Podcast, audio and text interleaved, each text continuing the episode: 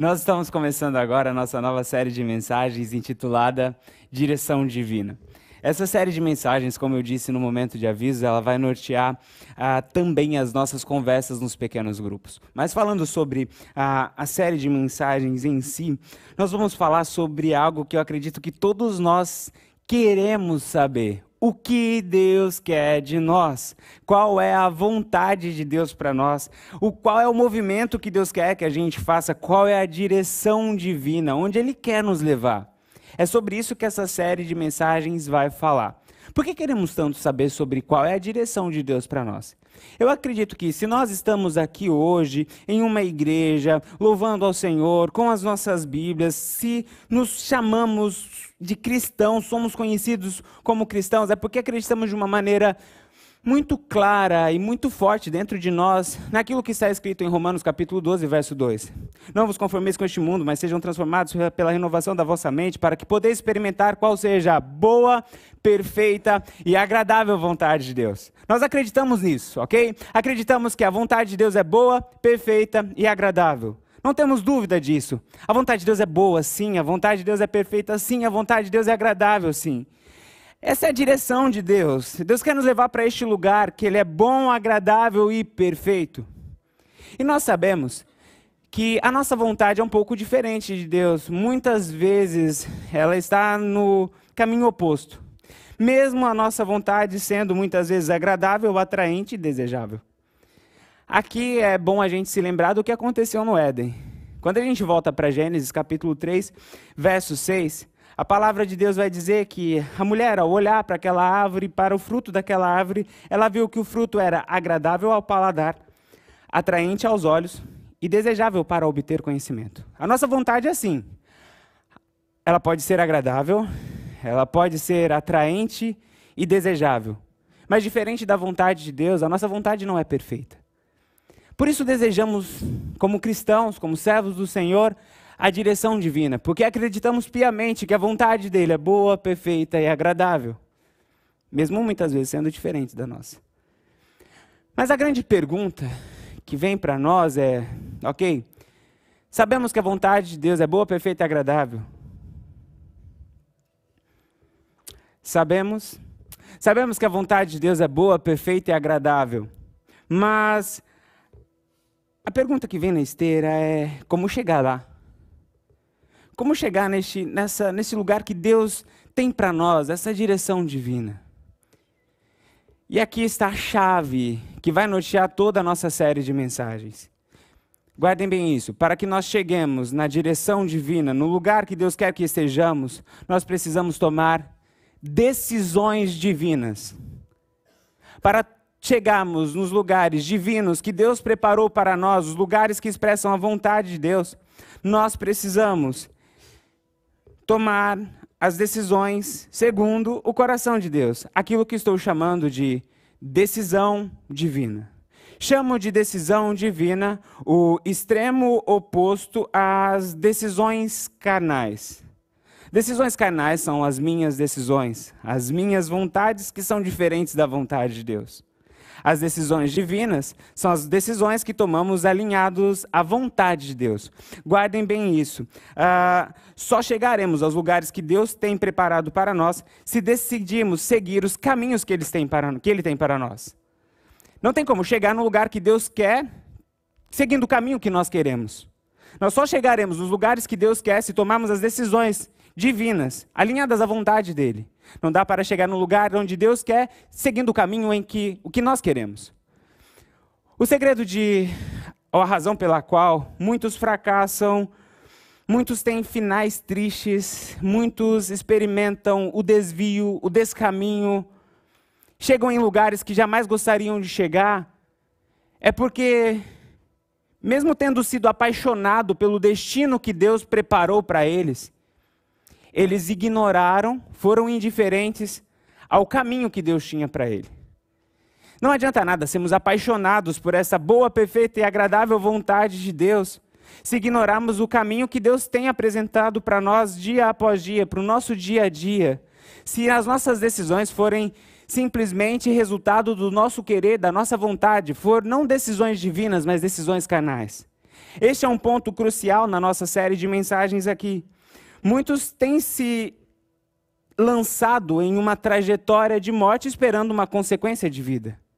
Essa série de mensagem busca trazer para nós a, a seriedade das nossas decisões neste processo de alcançarmos essa realidade da direção divina.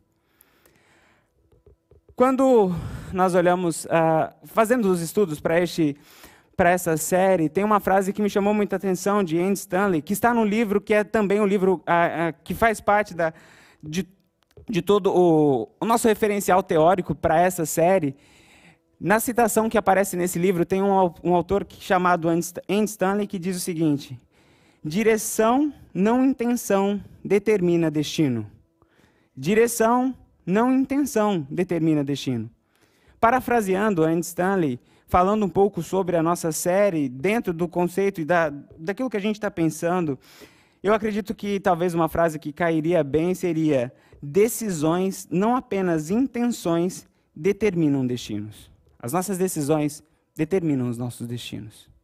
Por isso, nossas decisões, temos de saber que as nossas decisões de hoje determinarão a história que contaremos amanhã. Nós somos muito resultado das decisões que tomamos ontem. E amanhã também seremos resultado das decisões que tomamos hoje. Por isso é tão importante pensarmos de uma maneira muito séria sobre as nossas decisões.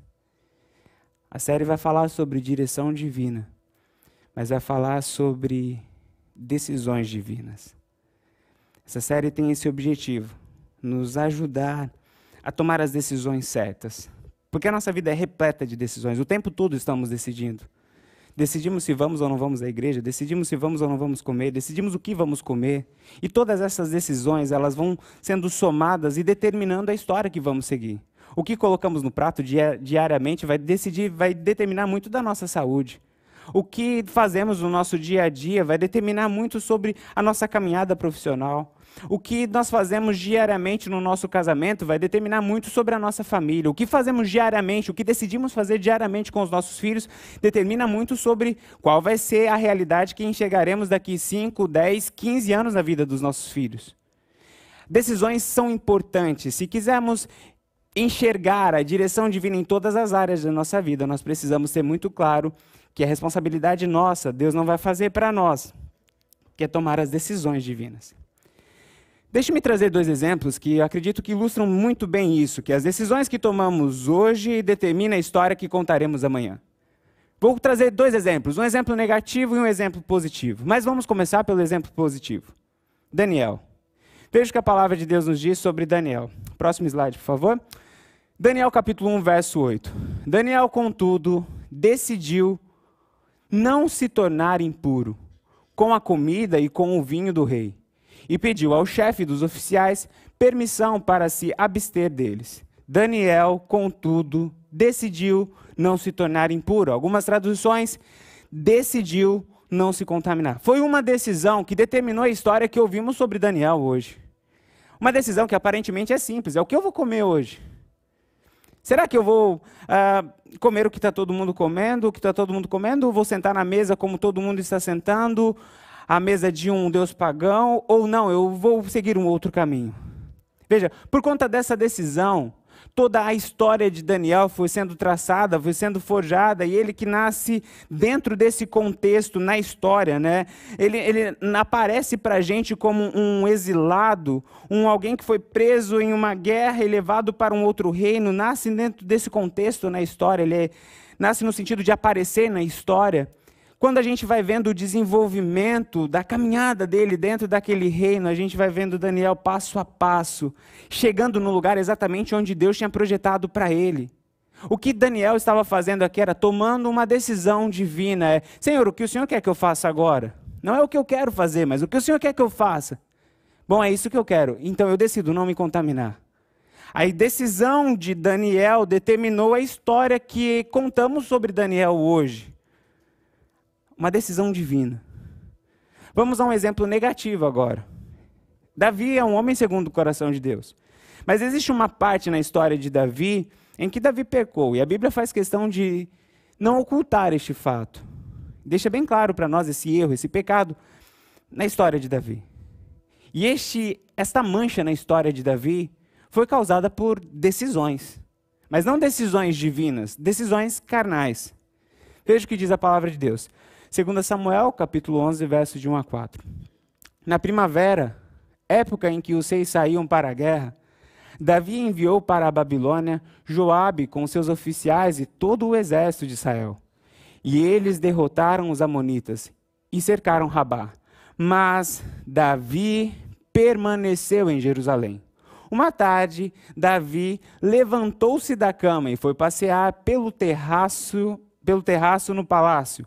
Do terraço viu uma mulher muito bonita tomando banho e mandou alguém procurar saber quem era ela. Disseram-lhe: É Betseba, filho de Eliã e mulher de Urias, o Itita. Davi mandou que a trouxessem e se deitou com ela, que havia acabado de se purificar da impureza de sua menstruação. Depois voltou para casa. A história nós conhecemos. Depois disso, Betseba fica grávida. Davi manda chamar Urias para tentar dar um jeito para, como não tinha teste de DNA naquela época, se Urias se deitasse com ela, bom, o filho é teu. Mas como Urias não se deitou e não, ele não conseguiu fazer com que o plano dele funcionasse, entra o plano B. Vamos matar Urias. Então, coloca Urias na linha de frente, Urias é assassinado. E aí começa uma sucessão de declínio. Deus não tinha planejado isso para Davi. Não tinha planejado tornar o homem segundo o coração de Deus um adúltero, um assassino e depois alguém que seria também responsabilizado pela morte do próprio filho. Porque o pecado de Davi afetou não apenas a vida dele, afetou a vida de Urias e afetou o filho de Betseba. Aquele filho morreu. E depois toda a família também teve uma consequência do pecado de de Davi. Logo na sequência, depois do desse ato de adultério, depois desse homicídio, a gente vê a história de Davi passando por um inverno e uma tempestade grandiosa. O que acontece ali na situação do abuso da filha de Davi, a situação de Absalão, e aí começa uma sequência de confusão, tudo por essa brecha que Davi deu. Mas o que vemos ali? A, a história começou com Davi em cima da cama com Betseba? Uh -uh. A história começou aqui. Davi decidindo permanecer enquanto era a época dele sair para a guerra. Uma decisão carnal e não divina determinou uma direção mortal e não de vida. É assim na nossa história, é assim na nossa caminhada. As nossas decisões vão determinar os caminhos onde nós vamos chegar, os lugares onde nós vamos pisar, a história que vão contar sobre nós amanhã. Deixe-me ser ainda mais prático agora e aplicar esses princípios na nossa vida.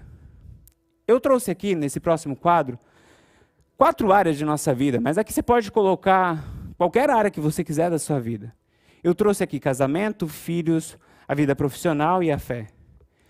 Áreas que todos nós, invariavelmente, uma vez ou outra, viramos para Deus e falamos: Senhor, qual é a tua vontade para nós? O que, que o Senhor quer para o meu casamento? O que, que o Senhor quer para os meus filhos? O que, que o Senhor quer para a minha vida profissional? O que, que o Senhor quer para a minha fé? Veja que, diante dessas áreas, é muito claro o direcionamento divino para nós. Se essa é a tua pergunta, eu gostaria de ajudá-lo neste caminho de encontrar as respostas agora de uma maneira bem simples, porém verdadeira, bíblica, está embasado na palavra de Deus. Sabe qual é a vontade de Deus para o seu casamento? É que ele seja saudável. Deus fez para que você tenha uma relação saudável com a sua esposa, com o seu esposo. Que o seu lar não seja um ambiente tóxico, mas que seja um ambiente de cura. Que o seu casamento não seja motivo de vergonha, mas seja motivo de honra, de inspiração. Que o mundo olhe para o seu esposo, olhe para a sua esposa, olhe para o relacionamento de vocês e, e acreditem que vale a pena amar, vale a pena ser fiel. É isso que Deus tem para você, essa é a direção. Quando eh, vocês selaram as alianças de vocês, independente de onde vocês estavam, independente com quem vocês estavam, a partir do momento que vocês casaram, colocaram a aliança no dedo, estamos juntos, se tornaram uma só carne, é este o plano de Deus para vocês. Um casamento saudável, essa é a direção divina. Bom, para os seus filhos é que eles sejam bênção. Independente se forem engenheiros, se forem pastores, se forem músicos, se forem médicos, Deus deu a nós o dom da vida, o presente de ser pai e mãe, para que seja do coração, ou seja de fato do ventre, de sangue, para que eles sejam bênção. Esse é o desejo de Deus para os nossos filhos. Que eles abençoem por onde passar, que eles encham a terra com a glória de Deus. Deus não nos deu filho para a morte, Deus nos deu filhos, Deus nos deu filhos como flechas para alcançar lugares, atingir vidas, mas para levar a vida, salvação, é esse o desejo de Deus para os seus filhos. Não tenha dúvida disso. Deus não te deu filhos para a morte, Deus não te deu filhos para maldição, Deus te deu filhos para ser bênção por onde passar. Essa é a direção divina. Para a sua vida profissional, o desejo de Deus para você é muito mais do que prosperidade, é dignidade. Porque tem gente que tem prosperidade financeira, mas não tem dignidade. E isso não é a vontade de Deus. E tem gente que nem tem tanta prosperidade financeira assim, mas tem dignidade. E Deus se alegra dessas pessoas. Posso dizer para você que pode ser que Deus não tenha o desejo que você seja um multimilionário. Mas o desejo de Deus para a sua vida, a direção de Deus para a sua vida é que onde você estiver, onde você colocar a sua mão, que você tenha uma postura de dignidade, de honra, que você pague seus funcionários, pague as suas contas, que você tenha o que comer, tenha o que vestir. É, esse é o desejo de Deus para a sua vida profissional, que você cresça, que você reflita a glória de Deus em tudo que você colocar a mão, que as pessoas possam ver a excelência de Deus, o caráter de Cristo por meio das suas obras. Ali a gente vai refletir a glória de Deus por meio das nossas obras. O que Deus tem para a sua vida de fé? Ah, eu não sei o que Deus quer para mim, eu não sei como Ele quer que eu sirva, não sei qual é o dom, não sei qual é o talento, eu nem sei qual é a diferença de dom, talento, habilidade. Existem diferenças, mas eu acredito que o ponto importante nem é esse. O que Deus quer para a sua vida é amadurecimento. Independente de qual igreja você está, independente de qual seja o seu dom, Deus não te fez para viver na superficialidade. Deus te fez para crescer, amadurecer e dar frutos. Deus não colocou você apenas para assistir cultos, Deus não colocou você apenas para ser um consumidor da religião. Deus fez com que vo... Deus deu o sangue dele para você por meio de Jesus Cristo, para que você crescesse, frutificasse, gerasse vida, é amadurecimento, saísse da superficialidade, criasse estrutura, resistência, fosse soldado forte no meio desse campo de batalha. Essa é a vontade de Deus para você. Bom, aqui nós falamos sobre direcionamento, a direção divina. Eu acredito que essas respostas aqui todos nós sabíamos. E se você puxar essa linha aqui das áreas, e você não se perder nas superficialidades, mas for na raiz, eu acredito que todos nós sabemos qual é a vontade de Deus. Mas a questão é, não basta saber isso. É necessário que a gente saiba disso. As decisões divinas. Porque são essas decisões aqui que vão nos levar para este lugar. Se eu quero ter um casamento saudável, eu preciso perdoar, eu preciso conversar, eu preciso ajudar, eu preciso amar, eu preciso expressar amor. Sabemos que você pode fazer tudo isso e ainda assim dar errado. Acontecem problemas, acontecem pecados, acontecem erros dentro de relação que não depende de você. E o pecado do outro sim pode te afetar. Mas o fato é que, se nós fizermos essa nossa parte, pelo menos estaremos com a consciência tranquila diante de Deus e dos homens que fizemos a nossa parte. E Deus vai nos honrar. Portanto, isso aqui é, é uma condição fundamental. Se você quer ter um casamento saudável, essa é a direção que você tem, esse é o sonho que você tem. Não despreze o caminho para chegar lá. O caminho é esse, é perdoar. Mas quantas vezes? 70 vezes 7 no casamento? É, 140 vezes 140 é muito mais, porque você está vivendo, é, é, é, amor, é, é luta, é, é vida, é vida na vida. Isso é casamento. Tem que perdoar. É a decisão de não guardar o rancor, é a decisão de, ok, eu te perdoo. Porque afinal de contas eu também já errei. Afinal de contas eu também não sou tão bom assim.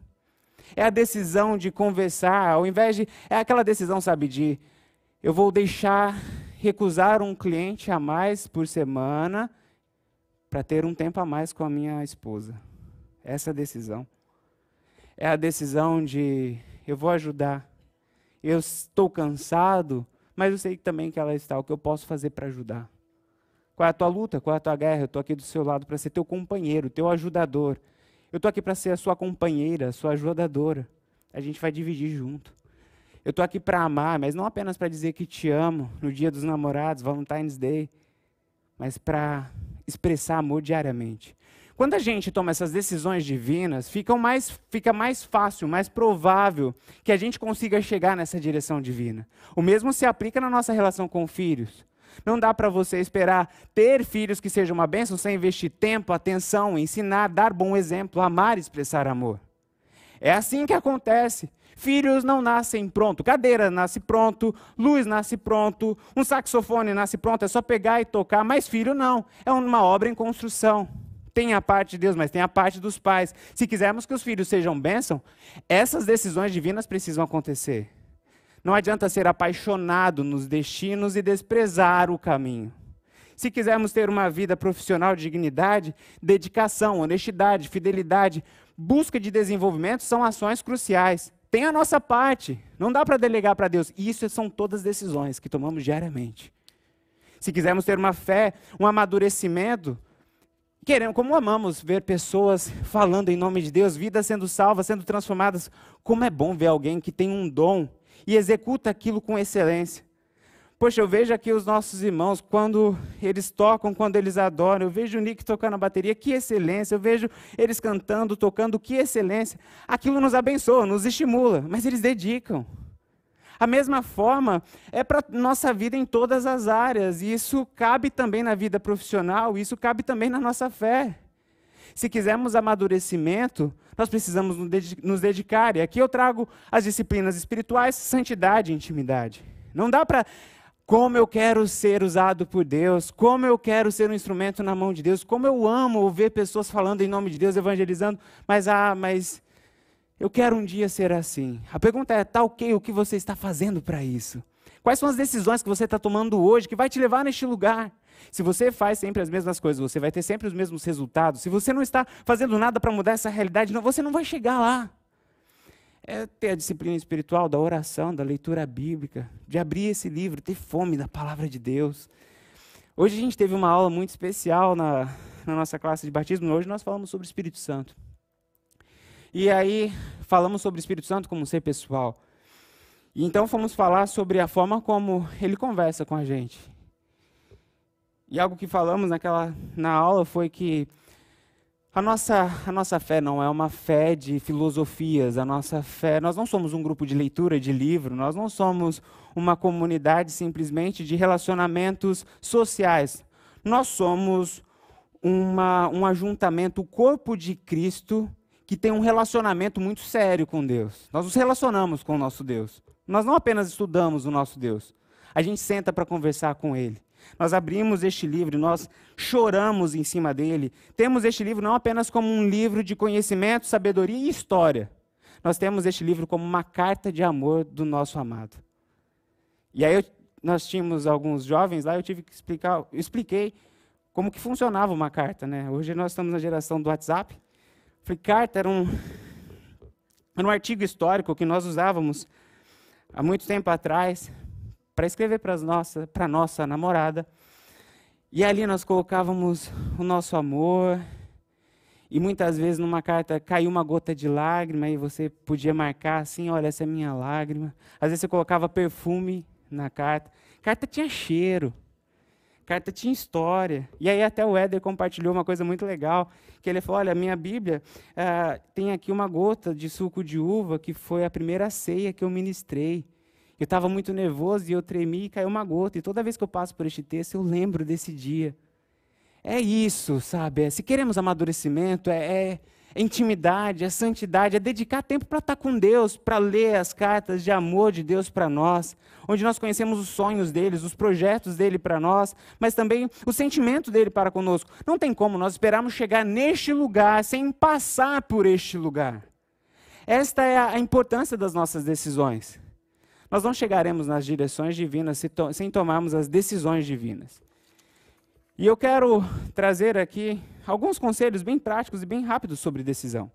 Porque a partir da semana que vem nós veremos sete decisões importantes para todo o desenvolvimento da nossa caminhada com Deus aqui na Terra. Por isso, essa primeira mensagem eu quero falar só sobre a importância da decisão. E eu quero trazer agora alguns conselhos bem rápidos e práticos sobre decisão. O primeiro conselho sobre decisão é: cuide das pequenas decisões. Cuide bem delas para que elas sejam decisões divinas. Às vezes a gente não dá tanta importância para as pequenas decisões. Nós nos concentramos muito nas, nas grandes decisões. Mas eu quero dizer que as pequenas decisões também importam. A gente pode ver isso nesses dois exemplos que eu citei bíblicos, Davi e Daniel. As decisões que eles tomaram inicialmente foram grandes ou pequenas? Não comer e não ir para a guerra ali. Para Davi era comum ir para a guerra. Ela falou: hoje, hoje eu não vou trabalhar, não, vou ficar em casa. Era normal ele ir, mas não, hoje não, hoje eu vou ficar. Grande ou pequena? Pequena, as duas decisões, decisões pequenas. Mas vejam que a decisão de Daniel, mesmo sendo pequena, de não colocar no prato algo que não agradava o coração de Deus, fez com que Deus colocasse Daniel no lugar que agradava o coração de Deus. Daniel decidiu não colocar no seu prato algo que não agradava o coração de Deus. E por conta disso, Deus colocou Daniel em um lugar que agradava o coração dele. Uma decisão pequena impactou de uma maneira muito significativa na história de Daniel. Ele se tornou um dos maiores homens daquele império, que era o maior império dos tempos dele. Uma pequena decisão impactou de uma maneira positiva na vida e na história de Daniel. O mesmo acontece, porém de uma maneira inversa, na história de Davi.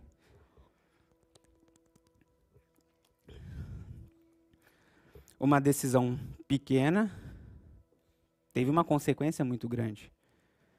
É, foi só a decisão de ficar, foi só a decisão de olhar, olhar um pouco mais, se interessar um pouco mais, pesquisar um pouco mais, chamar para conversar.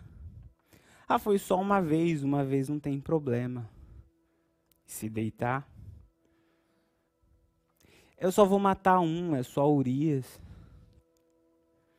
E assim foi. De abismo em abismo. Um abismo chamando outro abismo. Uma decisão carnal chamando outra decisão carnal.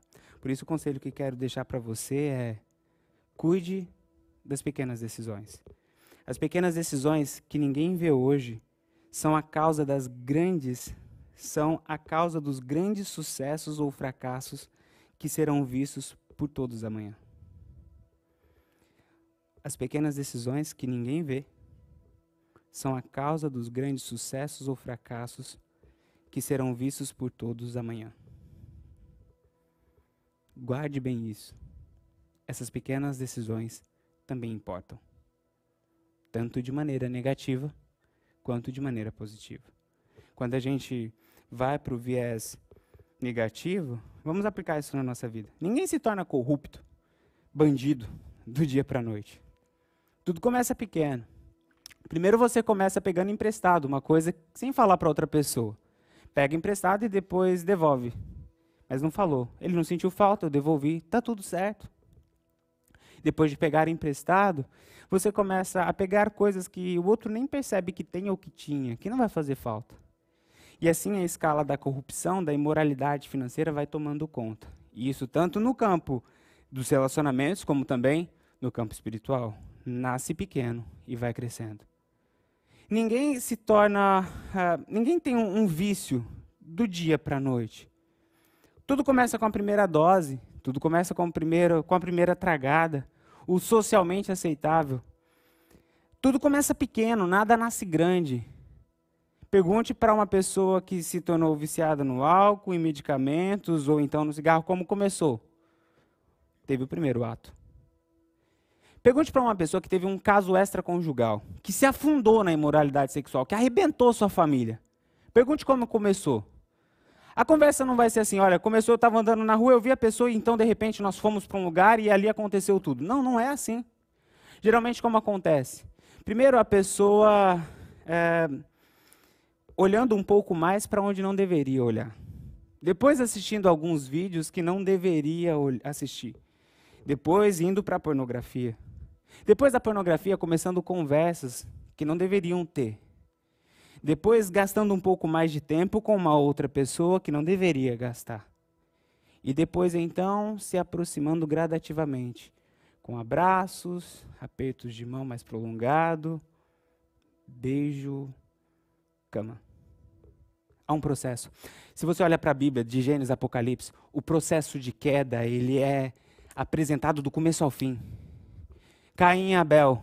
Primeiro, Caim tem uma fagulha de pecado, de ira dentro do coração dele nascendo. O Senhor aparece para ele e fala: Cuidado com isso, que isso pode crescer e acabar com você. O mal está à porta, cabe a você dominar ou não. O que, que ele faz? Simplesmente ignora.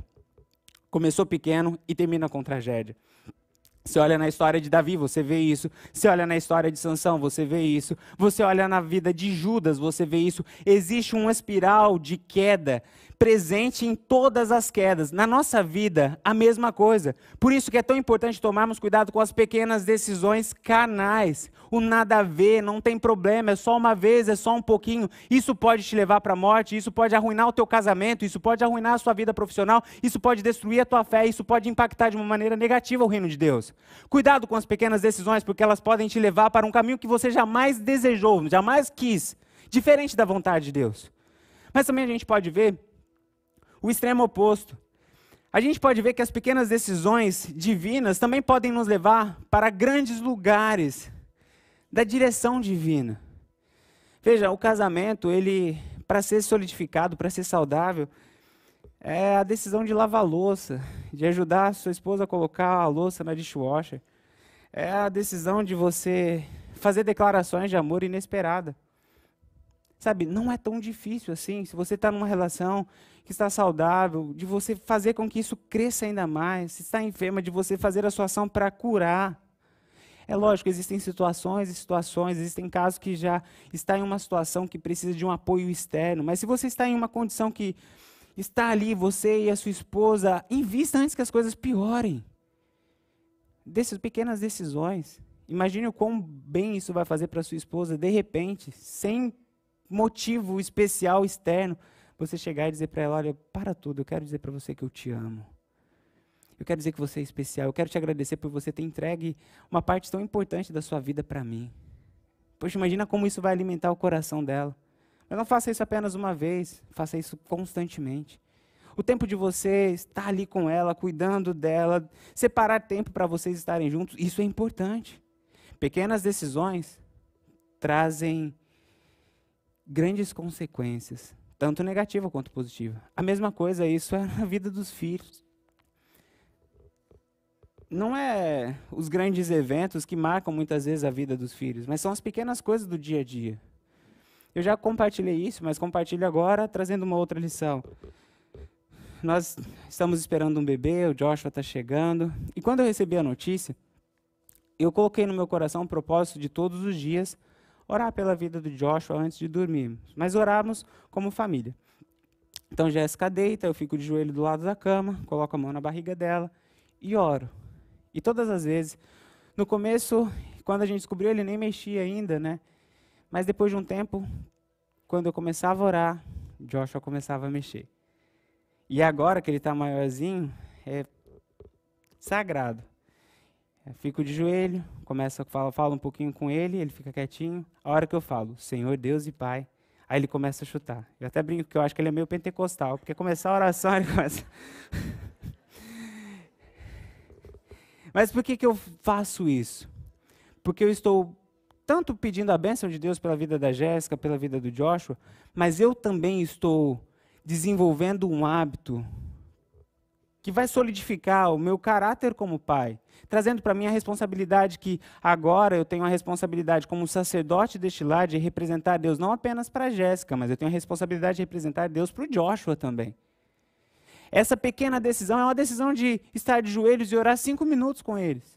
Mas isso me traz uma grande responsabilidade, é um tempo de conscientização, é o tempo que eu começo a, a clamar a bênção, é onde eu também reflito sobre a minha responsabilidade sobre pai, os meus erros durante o dia, o que isso pode impactar na nossa caminhada, e ali Deus vai me moldando. São pequenas decisões que impactam de uma maneira muito significativa na vida dos nossos filhos. E isso se aplica em todas as áreas. Por isso que eu quero dizer para você é cuide das pequenas decisões, porque elas são importantes. Elas podem impactar tanto de maneira negativa quanto positiva. Tudo que você for fazer, quer comai, ou quer bebais, ou fazer qualquer outra coisa, façam para a glória de Deus. Coisas pequenas, é só comer, é só beber. Escolha fazer para a glória de Deus. Eu vou glorificar a Deus com isso? É uma decisão divina. Eu não vou glorificar, é uma decisão carnal. Lembre-se que todas as decisões carnais sabotam a direção divina para a qual Deus nos chamou. O outro conselho é Considere o alcance das decisões. Esse é um conselho muito importante. Considere o alcance das suas decisões. E quando eu falo de alcance, eu quero falar de duas variáveis: a variável tempo e a variável espaço. Considere essas duas variáveis. Considere a questão do tempo na sua tomada de decisão. Às vezes, quando vamos tomar decisões, a gente só pensa no aqui e agora, tempo presente. E não consideramos o tempo futuro. Eu acredito que se nós considerássemos por um momento o futuro, muitas das nossas decisões erradas que tomamos, nós não teríamos tomado. Por isso, quando for tomar uma decisão, considere o alcance da sua decisão. Pense por um momento o que, qual é o impacto que essa decisão vai gerar a longo prazo. Eu acredito que se Daniel não tivesse pensado a longo prazo, ele teria comido aquele prato que era servido aos deuses também. Porque afinal de contas é só agora, eu só vou comer um prato. Qual é o problema? Estou com fome, tem comida, vou comer. Estou pensando aqui e agora. Eu esqueço do meu passado com Deus, eu esqueço da história que eu tenho com Deus, eu penso só aqui e agora. Eu esqueço do futuro, daquilo para o qual Deus está me chamando, quais são as promessas de Deus para mim, eu penso só aqui e agora. Então, pensando só no aqui e agora, nada a ver eu comer, qual é o problema de eu comer? Se Daniel não tivesse considerado o alcance da sua decisão, ele teria comido, com certeza. Mas pelo fato dele ter se lembrado do passado, da história que ele tinha com Deus, da história do seu povo, da história do seu Deus, e pelo fato dele considerar o futuro, a história que Deus ainda tinha para ele, os propósitos de Deus que muitos talvez ele nem conhecia, nem sabia, ele decidiu não se contaminar. O mesmo eu posso dizer sobre Davi. Eu acho que se Davi tivesse noção, parado para pensar um pouquinho de qual era o impacto daquilo no futuro dele, ele não teria feito. De tudo que ele ia perder por minutos de prazer, ele não teria feito. Porque não considerou o futuro, a vida dele foi impactada. Surgiu uma mancha na história dele. Por isso, quando você for tomar uma decisão, o conselho que quero trazer para você é: se pergunte, não apenas sobre a tua vontade agora, não sobre o que você quer fazer agora, sobre aquilo que o que vai trazer para você, qual é o prazer que você vai sentir, qual é o benefício imediato que você vai ter. Não se pergunte apenas sobre isso. Pare um momento e lembre-se do passado, de toda a história que você tem com Deus, de tudo que Deus já te falou. Lembre um pouco do passado antes de tomar a sua decisão. E não apenas isso, considere o futuro. Se eu continuar nessa minha atitude a longo prazo, o que isso vai acontecer? Isso aqui no meu futuro, como é que eu vou contar essa minha história para o meu filho? Como, como o mundo vai me conhecer? Isso amanhã, como é que vai soar? Lembre-se aquilo que falei, as, as decisões, que, as pequenas decisões que tomamos em secreto, elas são as causas, as consequências do, do fracasso ou do sucesso que será visto por todos amanhã. É, Lembre-se disso, considere o futuro, não apenas agora. Pare por um momento, conte até 10, dê um passo para trás e respire e clame ao Senhor. Se você estiver sendo tentado, clame: Senhor, não me deixe cair em tentação. Faça essa oração, porque Deus ouve essa oração. Se é tudo isso que você consegue fazer naquele momento, faça isso. Depois, faça como José, corra. Dê o seu jeito, mas não pense só no aqui e no agora. Pense a longo prazo, pense no futuro. Considere ah, o alcance das suas decisões não apenas na questão de tempo, mas também na questão de espaço. Quando eu digo questão de espaço, é não pense apenas neste círculo chamado umbigo. O seu pecado não afeta só você. O espaço que o, o pecado, a decisão que você toma, alcança, vai além de nós. Afeta outros. Exemplo, Davi. O pecado de Davi afetou quem? Afetou Urias, Urias morreu. Não afetou apenas Urias, afetou o filho que ele concebeu com Betseba, porque também morreu. E para não colocar na conta o exército que em guerra também morreu. Porque a ação de um líder impacta na vida do povo. A gente vê isso em outros momentos na história do povo de Israel, como por exemplo na história de Ai, quando o exército de Israel morreu, perdeu uma grande, uma batalha que ela tinha tudo para ganhar, perdeu porque tinha pecado no meio do arraial do povo. O nosso pecado não afeta apenas nossa vida, afeta a vida dos outros. A gente precisa sempre se lembrar disso, que as nossas decisões têm um alcance maior do que nós. Aquela história, a vida é minha, eu faço dela o que eu quiser, é verdade, mas não é toda a verdade. A vida é tua, você faz ela o que você quiser, mas o que você faz com a tua vida gera na vida dos outros coisas que os outros jamais gostariam que acontecesse. Urias não gostaria de morrer na mão de um adúltero. O filho de Betseba com Davi não tinha nada a ver com a história e morreu. Os soldados que estavam lutando, dando a sua vida, não tinha nada, morreu. A gente tem que saber disso. As nossas decisões vão impactar a vida da nossa esposa, vão impactar a vida do nosso filho, vai impactar a nossa igreja, vai impactar o mundo à nossa volta, vai até impactar o testemunho que damos para o mundo sobre quem Cristo é, quem Deus é. Ah, você é crente? Ah, crente é tudo igual. As nossas decisões impactam o mundo à nossa volta, vão além de nós.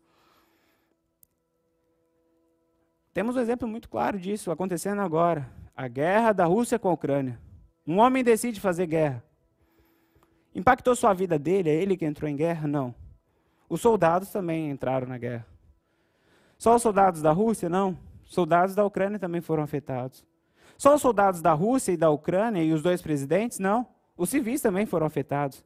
Os civis da Rússia e os, da, os, os civis da Ucrânia, mas só os da Ucrânia? Não. Os da Rússia também. Mas só essas duas nações foram afetadas? Não.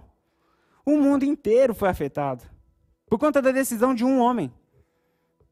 Nós temos muito claro isso, que as nossas decisões afetam a vida de outras pessoas. Tivemos o Covid há um tempo atrás. Existem muitas teorias de onde saiu isso, mas uma das mais prováveis que acontece que sobre o Covid é que um laboratório estava pesquisando o vírus e o vírus saiu e afetou o mundo inteiro. A decisão de uma pessoa de pesquisar sobre um vírus afetou o mundo inteiro. As nossas decisões têm um alcance muito maior do que nós podemos imaginar. Por isso, considere o alcance. Lembre-se de uma coisa: que a sua decisão vai afetar de uma maneira muito significativa a tua esposa. Por isso, não pense só em você, não pense só no seu umbigo, não pense só na sua vida. Considere isso, vai afetar mais gente. Considere que vai afetar a vida dos seus filhos. A visão que eles têm sobre mundo, a visão que eles têm sobre família, a visão que eles têm sobre honestidade. É algo que eu sempre digo aqui: os nossos filhos estão nos lendo. Estão conhecendo Deus por meio da sua vida, conhecendo igreja por meio de sua vida. Estão conhecendo a imagem de santidade por meio da sua vida, de trabalho, de honestidade. Vocês estão apresentando o mundo para os seus filhos. Veja, a nossa decisão afeta o mundo à nossa volta. Por isso, tome escolhas divinas. Essas escolhas vão determinar o lugar onde nós vamos chegar. E o terceiro e último conselho é faça a principal decisão: seguir a Cristo. Seguir a Cristo. No campo de decisões, essa é a nossa principal decisão. Se você ainda não tomou essa decisão de seguir a Cristo, de entregar sua vida para Jesus, eu quero dizer para você que não tem como, não tem como você vencer na vida sem Cristo. Não tem como. A palavra de Deus diz: No mundo tereis aflições, mas tenham bom ânimo, porque eu venci o mundo. Quem disse isso? Jesus. Para quem ele disse isso? Para os seus discípulos. Para aqueles que já haviam entregado a sua vida para ele, confiavam nele e seguiam ele. O tenham um bom ânimo porque eu venci o mundo é uma palavra para os filhos.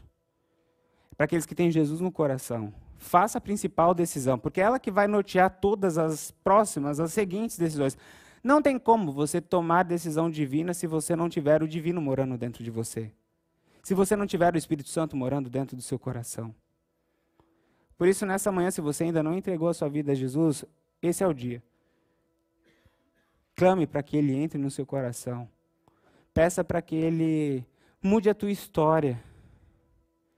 Veja, essa aqui não é uma fala só para quem é, nunca veio na igreja e está na igreja hoje pela primeira vez. Essa é uma palavra para você que talvez está aqui sentado no banco dessa igreja há muito tempo, ou no banco de outras igrejas há muito tempo, mas ainda não entregou a sua vida para Jesus. Ele ainda não está no controle da tua vida não segurou ali o, o volante da sua história.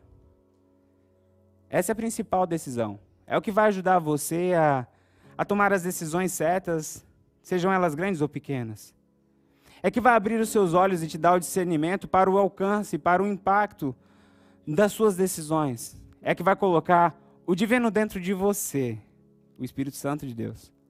Por isso, nessa manhã, você tem a oportunidade de tomar a principal decisão a decisão de entregar a vida a Jesus. Mas não apenas isso. Você tem a decisão de, se você que já entregou a vida para Jesus, de decidir seguir a Jesus de uma maneira séria. Às vezes a gente pensa que a jornada com Cristo se limita em levantar a mão e entregar a vida para Jesus e esperar ou Jesus voltar ou a morte chegar para a gente se encontrar com Ele. Entre esse intervalo de tempo existe muita coisa que vai acontecer. Seguir Jesus é dizer, ok, eu já entreguei minha vida ao Senhor. Agora o Senhor é o meu Salvador. Mas eu, mas eu também decido segui-lo e ter a Ti como meu Senhor. Por isso falamos que Ele é Senhor e Salvador. Ele não apenas salva, mas Ele manda. A última palavra de Deus na vida dos seus servos é final, é determinante. É o que tu queres, Senhor. Esse é o momento para você que já entregou a sua vida para Jesus, também tomar a decisão mais importante de seguir Jesus. Eu não sei quais são as áreas que, que você foi exposto ou exposta nessa manhã quando nós fomos falando sobre decisões divinas. Quais são as coisas que você precisa abandonar? Quais são as coisas que você tem que deixar de fazer? Quais são as coisas que você precisa começar a fazer para chegar naquele lugar que chamamos de direção divina, aquilo que Deus sonhou para nós? Mas eu quero dizer para você que a melhor escolha, que a melhor decisão é a decisão divina. Faça a melhor escolha. E diga nessa manhã, Senhor, eu quero te servir. Eu quero te seguir. Eu quero te obedecer. Ontem nós tivemos aqui o lançamento do livro e uma das perguntas que a Cristiane Rebelo fez para mim, logo que começou a entrevista, foi: fala para gente um pouco do, de quem é o Emanuel, depois de ter apresentado o currículo. Aí eu falei: olha, faltou algum dos dos dois títulos que eu mais tenho orgulho. O primeiro título é de ser filho do Senhor e Salvador Jesus Cristo. Ser filho de Deus por meio do Senhor e Salvador Jesus Cristo. Sabe, é, e, e disse isso e trago isso agora, porque isso é o que de mais importante nós temos. Sabe, e o que nos faz seguidores de Cristo são as nossas decisões. Nós podemos ser salvos. Mas a decisão de seguir, de estar junto com Ele, de caminhar, de dizer não para o pecado, dizer para o mundo é nossa. É nossa. Se não fosse nossa, não teria Bíblia. Só ia vir na nossa cabeça e acabou. Você não tem decisão. Nós temos essa decisão. quero dizer para você que essa é a melhor decisão. Nesse momento, eu quero convidar todos a fecharem os seus olhos e, e a orar ao Senhor. Eu não sei o que Deus está falando no teu coração nessa manhã.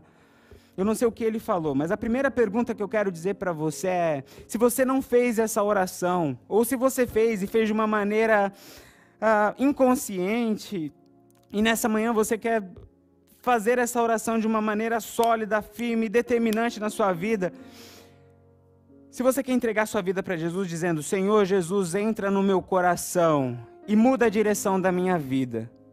Se esta é a sua decisão nesta manhã, onde você estiver, se você quiser que Jesus entre no seu coração, mude sua história, transforme a sua vida, ajude você nesse caminho, nesse processo de tomada de decisões, para tomar decisões divinas, onde você estiver, levante uma de suas mãos, eu quero orar por você, dizendo: Senhor, eu quero entrar, entre no meu coração, mude a minha vida, mude, mude a minha história. Há alguém nessa manhã que quer entregar a vida a Jesus?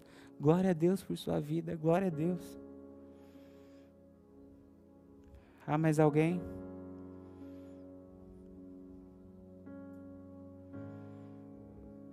Ah, mas alguém quer entregar a sua vida a Jesus? Levante sua mão onde você estiver. O segundo convite é para você que já entregou a sua vida a Jesus. Se você nesta manhã quer dar um passo de obediência ainda mais sério, ainda mais responsável, consagrando ao Senhor todas as suas decisões, dizendo: Senhor, a partir de hoje, ajude-me a tomar decisões divinas e não decisões carnais. Para você que já está caminhando na fé, para você que já tem o Espírito Santo no teu coração e quer tomar essa decisão de comprometimento, de ousadia, de seriedade, de mudança de destino, mudança de rota, eu quero convidar você a se colocar em pé. Eu quero orar pela tua vida. Há alguém nessa manhã? Glória a Deus por sua vida. Glória a Deus, glória a Deus, glória a Deus, glória a Deus.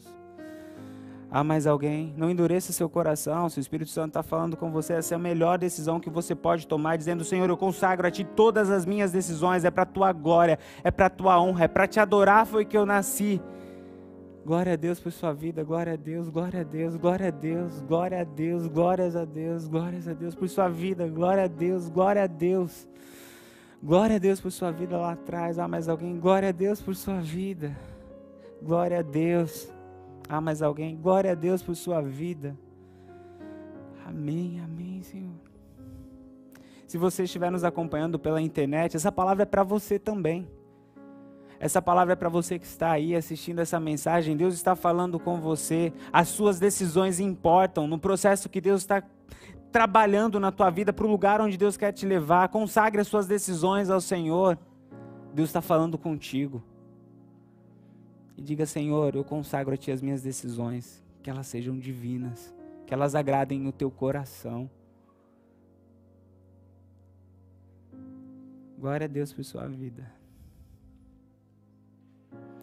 Senhor Deus e Pai, neste momento eu coloco diante de Ti a vida de cada um dos meus irmãos e irmãs que se colocaram em pé neste momento. Em primeiro lugar, eu quero agradecer a Ti pela vida dessa pessoa que entregou o seu coração ao Senhor nesta manhã. Pai, em nome de Jesus, escreva o nome dela no livro da vida, Pai.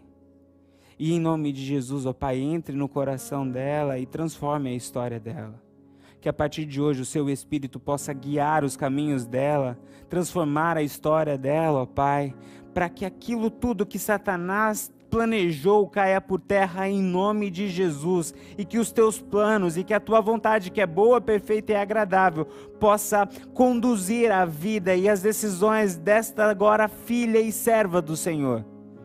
Em nome de Jesus eu clamo também por essa igreja que se coloca em pé diante de ti, clamando por tua sabedoria no processo de decisão, ó Pai, consagrando ao Senhor as decisões, consagrando ao Senhor os caminhos, consagrando ao Senhor as famílias, os filhos, consagrando ao Senhor os sonhos, consagrando ao Senhor a espiritualidade. Em nome de Jesus, nós clamamos ao Senhor para que o Senhor nos leve a caminhos que jamais imaginamos que chegaríamos, a lugares que jamais imaginamos experimentar, vivenciar, alcançar. Mas nós pedimos para que o Senhor nos dê a força força para trilharmos todos os seus caminhos. Nós decidimos por ti, nós decidimos o teu querer, nós queremos mais de ti, nós queremos a tua vontade sobre nós, Pai. Em nome de Jesus, dê a sabedoria para entender o que é o certo e o que é errado, mas também dê a tua força para decidirmos fazer o que é certo e não o errado, Pai. Em nome de Jesus, venha com a tua graça, em nome de Jesus, venha com o teu poder, fortaleça a tua igreja, que possamos ver, ó Pai, com os nossos olhos, muitos Daniéis levantando no nosso meio, dizendo dizendo: Eu decido não me contaminar, mas que possamos ver também homens e mulheres sendo colocados pelo Senhor em lugares estratégicos para manifestar a sua glória, ó Pai, a sua bênção por onde quer que eles forem. Em nome de Jesus, nós pedimos a sua bênção e clamamos ao Senhor para que o Senhor oriente, abençoe e fortaleça a tua igreja. Em nome de Jesus. Amém. Louvado seja o nome do Senhor Jesus. Você está do lado de uma pessoa que está em pé, dê um abraço nela. Como é bom a gente estar tá em família, como é bom a gente estar tá em igreja, é bom demais, é bom demais. Nós estamos caminhando para o fim do nosso culto. Eu quero convidar todos a se colocarem em pé. Nós vamos fazer a oração final. Só quero lembrá-los que não deixe de passar ali no hall de entrada e dar o seu nome para os pequenos grupos, para você participar conosco dos pequenos grupos e também fazer a sua inscrição lá para o nosso dia de comunhão da família que vamos ter no dia 2 de abril. Faça ali sua inscrição, participe. Se você quiser também adquirir o livro, passe ali, adquira o seu livro. Eu também vou estar assinando os livros para quem quiser e vai ser uma honra a gente ter vocês nos nossos pequenos grupos e neste dia da família. Ah, mas eu não sou membro, posso participar? Você, se você não é membro, você é o nosso convidado de honra. Então sinta-se muito à vontade para estar conosco em qualquer, dessa, qualquer uma dessas nossas atividades. Oremos. Senhor nosso Deus e nosso Pai, graças te damos por este culto. Graças te damos, ó Pai, por tudo que vivenciamos aqui. Obrigado por esta equipe de louvor, agradecemos ao Senhor pela vida da nossa equipe técnica, agradecemos ao Senhor pelo nosso ministério infantil, pela vida das crianças e dos professores. Obrigado pela nossa equipe de recepção, Obrigado pelos nossos professores de escola bíblica dominical. Obrigado, Senhor, pelos nossos diáconos. Nós agradecemos ao Senhor por essa realidade de igreja que o Senhor criou, que nasceu no teu coração. Pai, nós agradecemos pela vida de cada um que está aqui, porque sabemos que foi o Senhor que trouxe. Muito obrigado. Mas acima de tudo, agradecemos a Ti pela Tua palavra e por Sua doce presença. Muito obrigado, Deus. Muito obrigado por estar entre nós e por estar em nós. Obrigado, Senhor. E por hora nós pedimos a Sua bênção sobre a vida do Teu povo. Que o amor de Deus Pai, que a graça do Senhor Jesus Cristo e que as consolações e o poder do Espírito Santo esteja sobre todo o povo de Deus que se encontra aqui reunido e também espalhado por toda a face da terra. Porque teu é o reino, o poder e a glória para sempre. Amém. Que Deus abençoe a vida de vocês.